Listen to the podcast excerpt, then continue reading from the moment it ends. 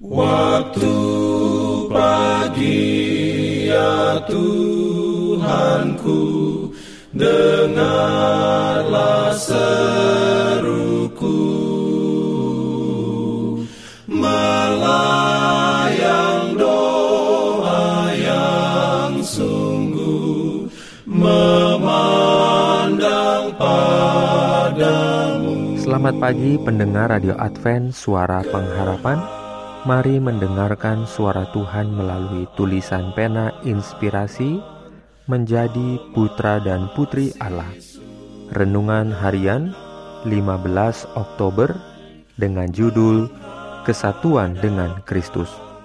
Ayat inti diambil dari Yohanes 17 ayat 22. Firman Tuhan berbunyi, "Dan aku telah memberikan kepada mereka kemuliaan yang Engkau berikan kepadaku, supaya mereka menjadi satu, sama seperti kita adalah satu.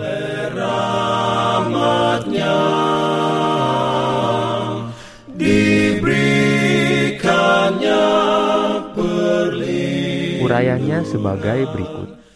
Dengan kata-kata ini, kita memiliki pernyataan yang paling meyakinkan untuk membuktikan fakta bahwa persatuan kebaikan, dan kasih akan ada di antara mereka yang benar-benar Kristen. Penebus dunia ditinggikan, dimuliakan dalam karakter semua orang yang percaya. Betapa satu hasil yang luar biasa bagi dunia bergantung pada kesatuan dari mereka yang mengaku Kristen, yang mengaku percaya bahwa Alkitab adalah firman Allah. Immanuel Tuhan beserta kita. Ini sangat berarti bagi kita, dasar yang sangat luas bagi iman kita, betapa sebuah harapan besar dengan keabadian yang terjadi di hadapan jiwa yang percaya.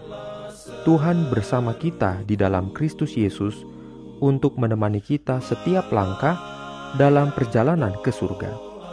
Roh Kudus bersama kita sebagai penghibur, penuntun dalam kekacauan kita, untuk menenangkan kesedihan kita dan melindungi kita dalam pencobaan. Oh, alangkah dalamnya kekayaan, hikmat, dan pengetahuan Allah. Tanamkan kasih, cabut kecurigaan, kecemburuan, iri hati, dan pemikiran serta perkataan yang jahat. Tekan bersama, bekerja sebagai satu orang. Damai sejahtera di antara kamu.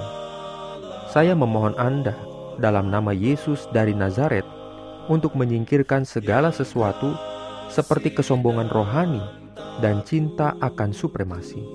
Menjadi seperti anak kecil jika perang berakhir, Anda akan menjadi anggota keluarga kerajaan, anak-anak Raja Surgawi.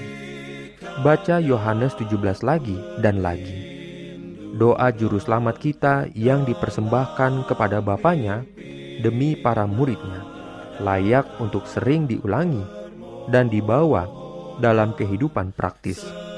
Hal ini akan mengangkat manusia yang jatuh, karena Tuhan telah berjanji bahwa jika kita memelihara persatuan ini, Allah akan mengasihi kita sebagaimana Dia mengasihi putranya.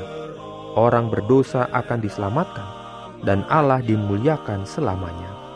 Malaikat dan pemimpin malaikat mengagumi rencana penebusan yang luar biasa ini.